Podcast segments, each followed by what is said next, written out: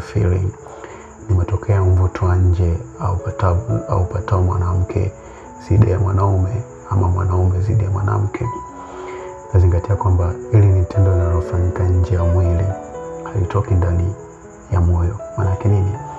Macho yanaona kisha nauambia moyo kuwa yalichokiona ni kizuri, kisha moyo unajibu kwa kupeleka hisia mwilini. Na wa sifa ndogo ndogo za nje, mfano sura, kiuno, makalio, urefu, kifua, ndevu, nywele na kadhalika. Hasa ikitokea mko kwenye mahusiano na sifa hizi zikabadilika, zikapungua ama zikawa hazipo tena, itimizi na mapenzi ndo yanakuwa yanaishia hapo. Hicho kinachotokea, macho yanakuwa hayaoni tena ule uzuri, hivyo anapeleka taarifa tofauti kabisa kwenye moyo ambao nao unaleta hisia hasi kwenye mwili. Ghafla ndio ile hasa inatokea.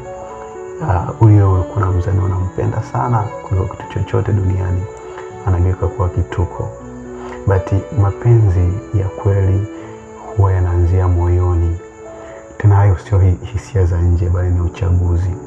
Mapenzi ya kweli ni kuchagua kumpenda fulani, sio kufuata hisia za nje za mwonekano.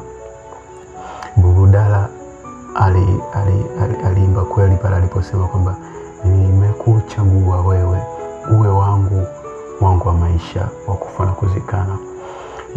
Maanake nini? Sio umenifanya nikuchague, bali nimekupima nikaamua nikuchague, nikaamua niwe na wewe. So ukimpenda mtu kwa mfumo huu wa kumchagua, kuamua kuwa naye, hakika trust me, mtazikana, kwa sababu maisha yenu yatakuwa ni ya kujengana kuliko kutofautiana kwa kasoro.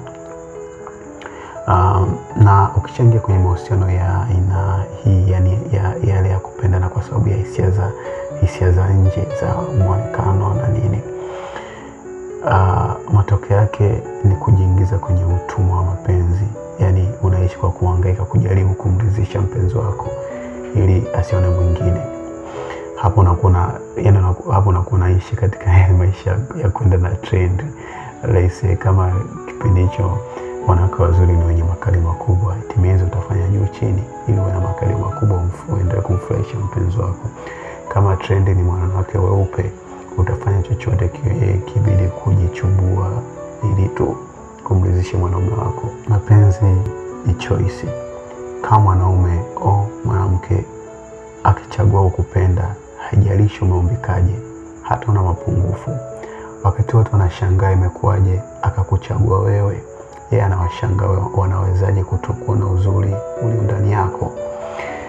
Kama mwanamke au mwanaume alikupenda kwa sifa za nje, basi ujue hizo sifa zikipungua, na thamani yako tena